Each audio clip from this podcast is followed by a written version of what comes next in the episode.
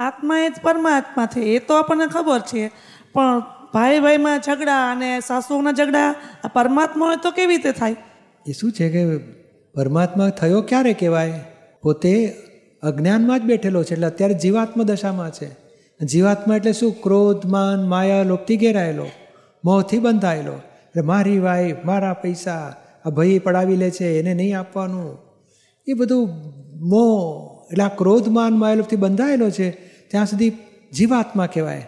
પછી જ્યારે વિનાશીનો મોહ છૂટશે અને અવિનાશીનું ભાન થશે, હું ભય નથી ધણીએ નથી મારો નથી હું તો આત્મા છું, ને આ તો બધા સંબંધો છે. સંભાવે નિકાલ કરવો છે. મારે કોઈ રાગ, દ્વેષ, વેર, ચેર વધારવા નથી.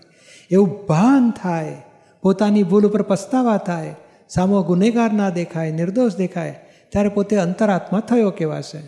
અને પછી આ રાગ, દ્વેષ, મોહના પરિણામ બધા ખલાસ થઈ જાય.